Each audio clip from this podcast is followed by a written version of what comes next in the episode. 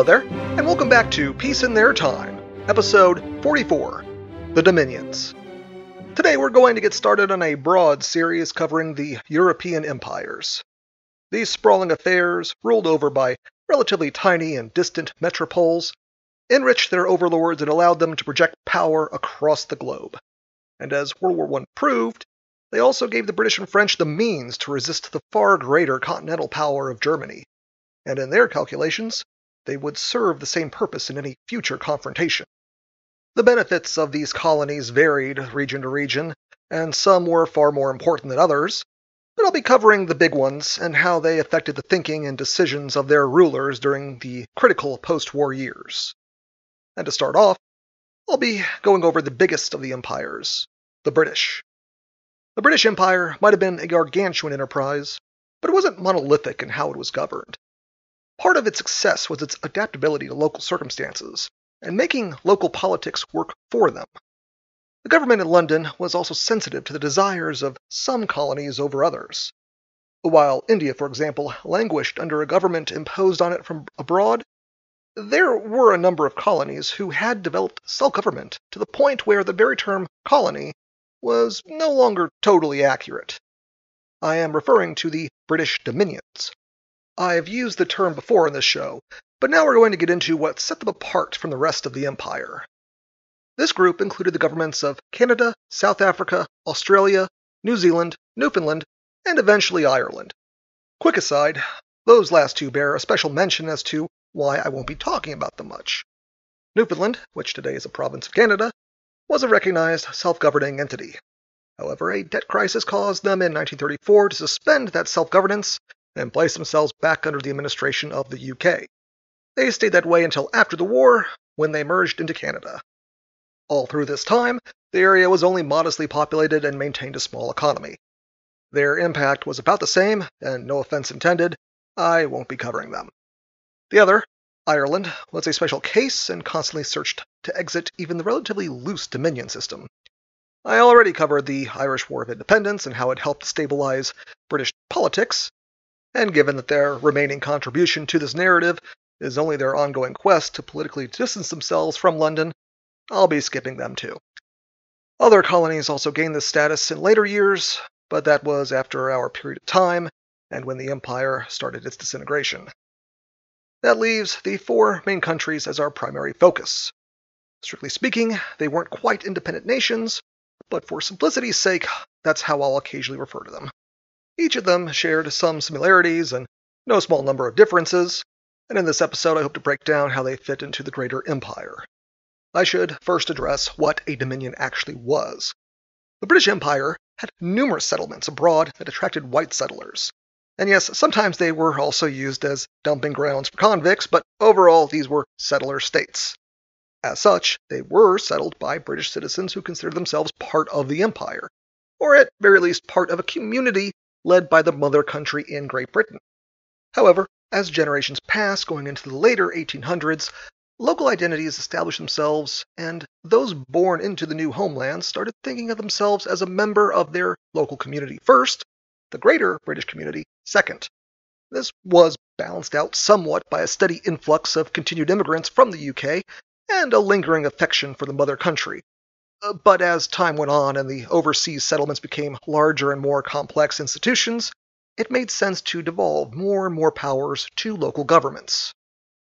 The colonies would each come to their own separate agreements with the UK on managing their own internal affairs, uh, recognizing the leadership and supremacy of the government in London, but both parties also recognizing that it'd be good not to test each other unnecessarily.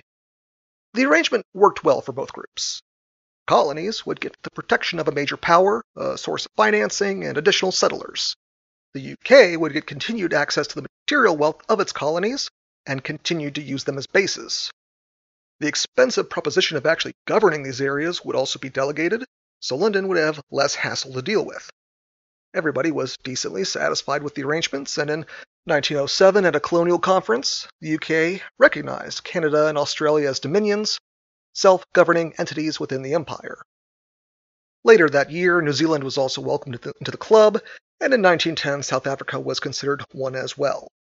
I'm going to come out and say it bluntly. These autonomous units were given the leeway they received because they were ruled by populations of whites.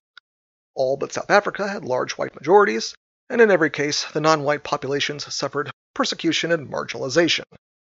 They all occupied a privileged position inside the empire, and it was entirely due to the background of their dominant inhabitants. But even though they had a privileged status, they were still expected initially to follow the leadership of the UK. That expectation changed, though, during World War I.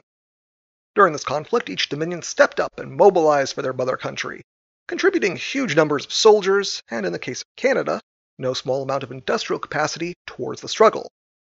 They also suffered losses equal to their contributions, and by the end it was clear that there would be a realignment in their relationship with the UK.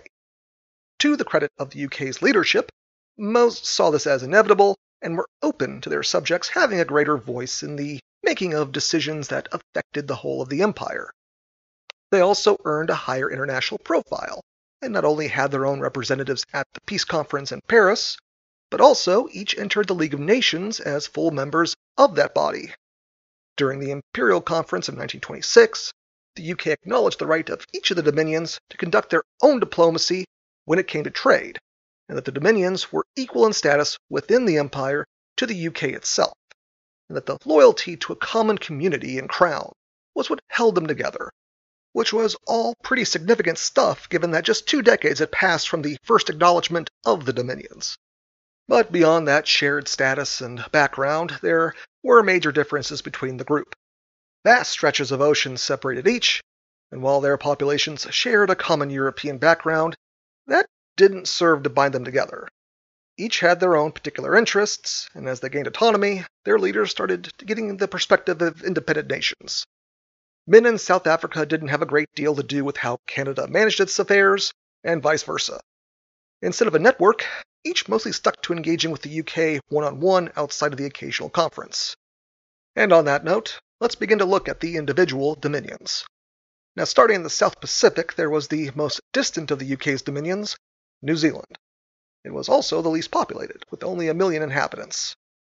It didn't stop them from marching off to war, though, contributing 100,000 men, fully 10% of the total population, to World War I, which also meant the 17,000 killed and 41,000 wounded during the fighting in the Gallipoli and Middle Eastern campaigns stung all the harder. Even with the wartime losses, though, New Zealand was not about to make any move in leaving the British umbrella.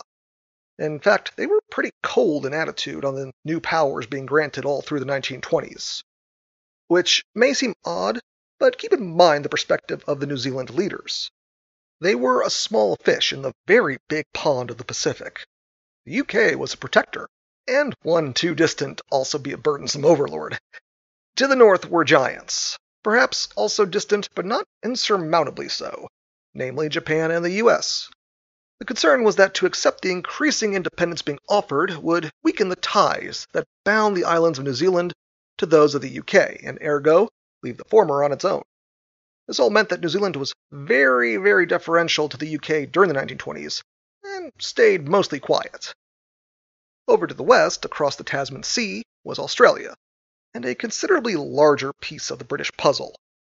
With a landmass that was basically a continent unto itself, and a population of 5 million, the country was the centerpiece of British power in the South Pacific, and the nation was the second biggest market for British exports after India.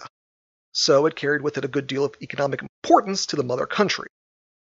It was Australia and New Zealand that were called upon to take the small German colonies that dotted the region in World War I. And Australia would deploy 300,000 troops to fight, like New Zealand, in Gallipoli in the Middle East. Recognizing early on that much of the South Pacific could not be effectively governed from Britain, the UK placed southern Papua New Guinea in the hands of the Australian government before World War I, and afterwards supported the acquisition of the northern part of that land from the defeated Germans as a League of Nations mandate, as well as the Bismarck Archipelago and the northern Solomon Islands. This created a long arc of islands to Australia's north that would serve both as a shield to any incoming threats and provide an additional frontier. The need for a shield was fueled by a deep seated insecurity in Australia that unfortunately fed into their imperialist drives towards exploitation.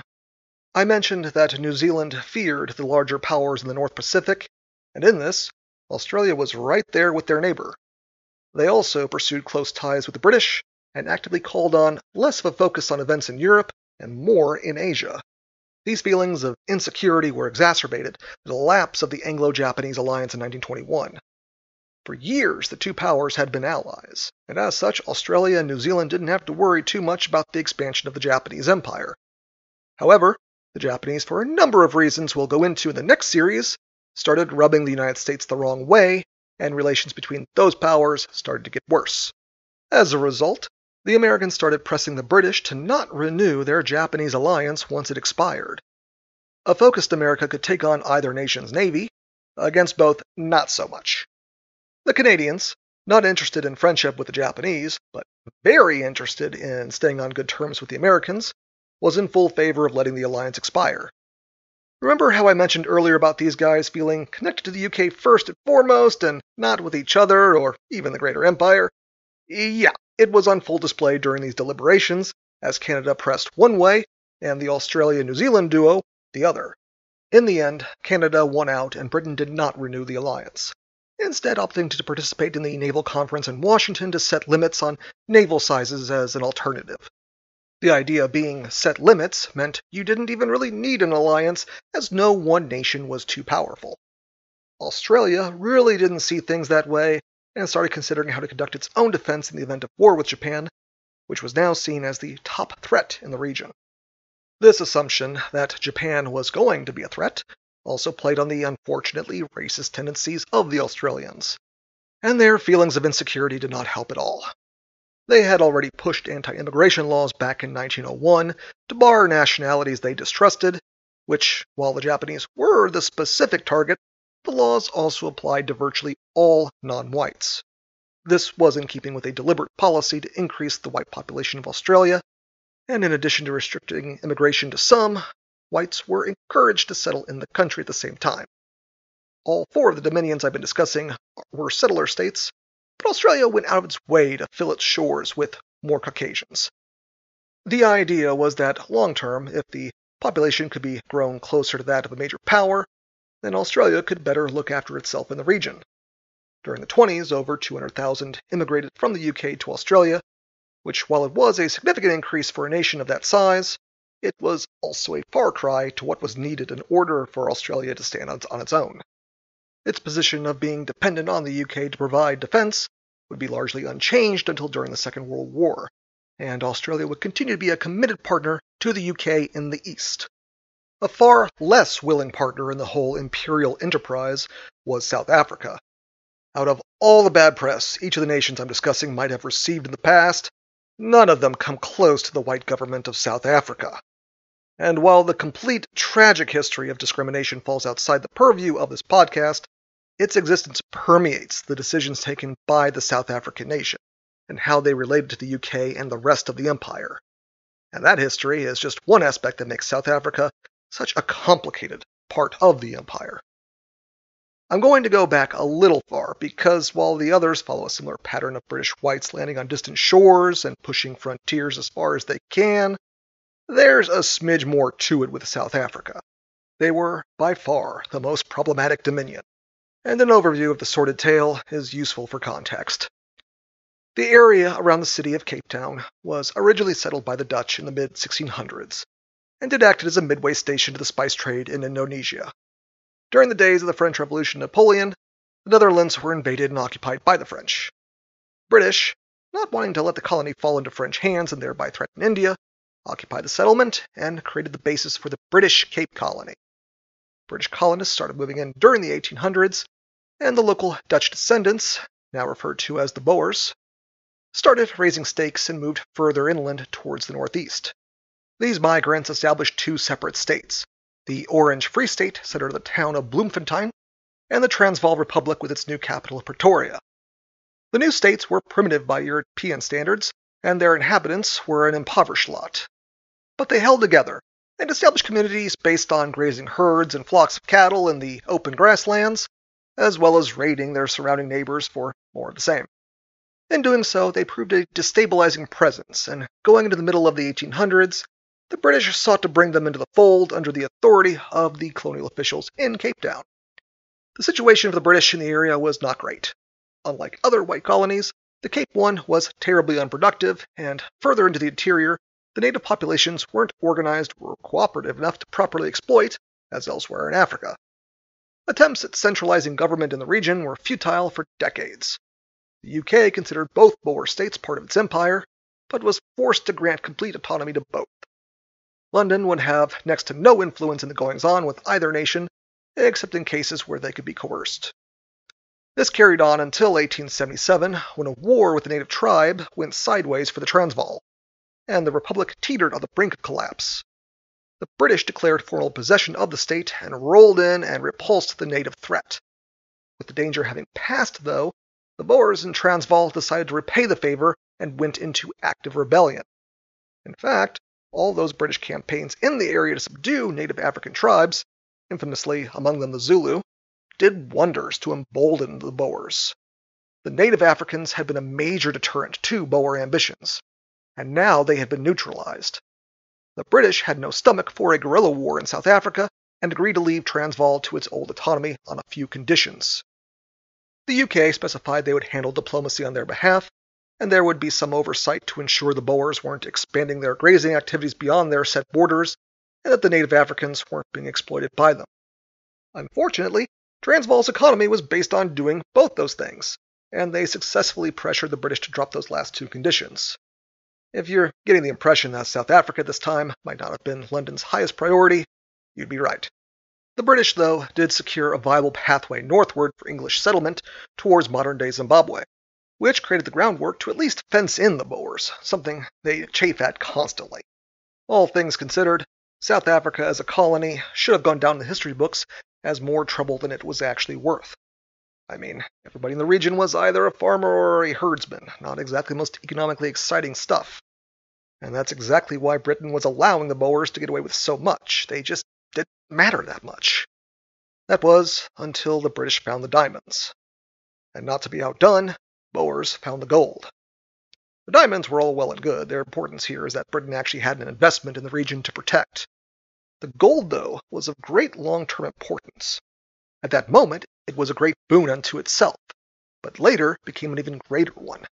We discussed how after World War I, Britain sought to get back on the gold standard, a system which wasn't just an ideal. You actually needed physical gold to back your currency, and this is where that gold came from. And with that newfound significance, South Africa had a lot more attention placed on it, which is also how it wound up even becoming a proper dominion. A guy named Cecil Rhodes, who was in deep with the diamond mines, dreamed of a South African empire in miniature within the larger British one, and pushed his imperial dreams all through the last quarter of the 1800s. He saw the Boers as being in the way, and determined to outflank them by opening up settlement in what he humbly termed Rhodesia, modern day Zambia and Zimbabwe. British settlement there would head off Boer expansion and force them to fall further back upon the gold mines. Those same gold mines also had the unintended consequence of bringing the Boers closer into the British orbit, as the Bank of England used it as a source for its gold reserves. While the institutions of the Boer republics were adequate for grazing communities, they were not so well equipped to handle the demands of a mining industry that became pretty much the entire basis of the economy and that industry was uninterested in antagonizing the English. All of a sudden, the British had the leverage to start making demands. The biggest sticking points was the specter of giving full political rights within the Boer republics to the flood of white migrants coming in to work the mines, and also attend to the needs of those miners. The republics Transvaal and Orange grew fearful and decided to launch a preemptive strike to force the British to grant them lasting autonomy on their terms in October 1899. This didn't go great and resulted in the Boer War, strictly speaking, the second one, with the first one being more of a border skirmish. It didn't go well for anybody. The Boers screwed up their preemptive strike, and while the British got their nose bloodied, that only meant they were enraged enough to commit way harder than they had at any other time in the past hundred years. The war was your typical guerrilla affair. Few set piece battles and a lot of skirmishing in the countryside. The British occupied the cities, but couldn't subdue the outlying areas. They resorted to setting up concentration camps to round up populations they couldn't control, and committed other atrocities that caused Britain a PR nightmare back in Europe. Technically, the British did win. The Boers, exhausted from the fighting and dislocations, gave up in 1902. They gave up their independence, but were promised continued self government. And they definitely didn't act like a defeated people. And in just a few years, all the old problems of authority reared their head again. Except this time was slightly different, as a faction coalesced around former Boer rebels Louis Botha and Jan Smuts. I have mentioned Smuts before, and while his turn from helping instigate the Boer War to being a champion of Anglo-Boer partnership might seem on the surface unlikely, it was based in mutual interest, one that would keep South Africa in the British camp going into World War II. Moreover, the pair recognized that while autonomy had been preserved, the damage of the war had weakened the Boer position in South Africa. More English migrants were pouring in as the mines reopened after the war, and they realized that in order to maintain their ideals of white supremacy and self government, they were going to have to commandeer the system, not fight against it. And so, the Cape Colony, Transvaal, and Orange eventually formed the Union of South Africa in 1910. In exchange for keeping the economic interests of the empire protected, South Africa was now politically dominated by the Boers, who gained a freer hand within the new state. And by a freer hand, I mean they got to exploit African workers in the mines with no oversight from London. All this was not really a recipe for a huge amount of loyalty among the populace towards the British Empire, and the Boers, by and large, never felt themselves part of a British community. But Smuts proved to be a champion of incentive driven cooperation. He figured that if he kept the UK happy with the idea that South Africa was peaceful and prosperous, that he might be able to expand further northwards. He led the nation into World War I on behalf of Britain and occupied Southwest Africa, modern Namibia. After that, he took charge of the Entente campaign in Tanzania, which, while lasting four inglorious years, was a contribution. Unfortunately for Smuts, a lot of Boers didn't see things his way and resented being dragged into an Englishman's war. Their troop contributions were considerably smaller than the others, although they did serve as far afield as the Western Front. Their insular and white supremacist outlook would not be changed by the new Union or its elevated position within the Empire. And while the voting rights of enfranchised Native Africans in the formerly British sections of the country were protected, those in the Boer areas, including the mines that were attracting so many workers of every ethnicity, did not enjoy any expansion of their political rights. It was during the 20s that the lot of the native Africans somehow started getting even worse. But the country's whole economy was dependent on the gold mines, with half of the world's gold coming from South Africa. So the economic incentive was to serve the interests of the mine owners and keep costs down. And then there was the growing problems on the farms. For the bulk of the population, agriculture was still their livelihood, and South Africa was not a great place for that due to its poor soil. So there was a growing white underclass that was either unemployed or underemployed, as many jobs in the mines went to cheap native labor, and the farms and ranches couldn't support all that many workers. This created a desperate situation for the elites, as they feared unrest from impoverished whites, but could not break from the cycle of exploitation of natives that had brought them so much profit. One solution was to follow through on expansion plans northward into southwest Africa. The ex German colony was assigned to South Africa as a mandate, but also an open ended one with no clear mission of, of, development for the natives, which turned out to be really bad for the natives. When the South Africans had entered the colony, they found ample evidence of German ruthlessness on the natives living there, including forced labor and attempts at extermination. However, South Africans fell into the same patterns of abuse, and even naturalized the small German community there to maintain the largest possible white presence in the region. And about that region, well, there wasn't a whole lot to recommend it. The land is mostly desert, and the economy was based on grazing herds. It wasn't trying to make the economy there viable, that Europeans virtually enslaved the native Africans, which provoked resistance, which in turn the South Africans launched a police action backed by air bombers. But even with the region secured, it was simply too poor to act as a pressure valve, and only about 5,000 whites settled there. To the east, the South Africans were cut off from further expansion when the white inhabitants of southern Rhodesia voted to remain separate from them and continue being a colony. They wanted no part in the unstable powder keg to their south.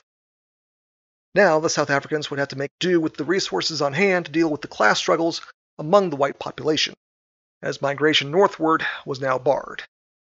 Many elites feared a communist revolution which would threaten the racial order of the country. While this was not really a realistic threat as the divisions between the whites and blacks were pretty well set even among the poor, keeping the white underclass docile was the vital objective of the South African government in these years. Aside from that, they welcomed the ever increasing autonomy coming from London, while the British resigned themselves to their dominion's racial excesses while happily taking the gold that they mined. Now, the last dominion I'll be covering, Canada, is a bit less complicated but was also individually a more important relationship to the British. It was the oldest of the four countries, and was certainly the most developed and populated. During World War I, they had contributed 400,000 soldiers, almost equal to all the others combined. And in addition to providing foodstuffs and resources, Canada also had a prosperous industrial sector, and at some points in the war was providing a third of the UK's munitions.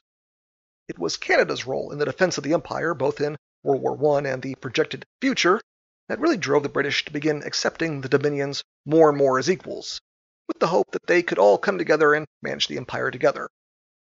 Unfortunately for those dreaming of a more federalized empire, Canada was not terribly interested in that. The nation and its people were distant from the rest of the empire, and their relationship was pretty strictly with the UK one on one.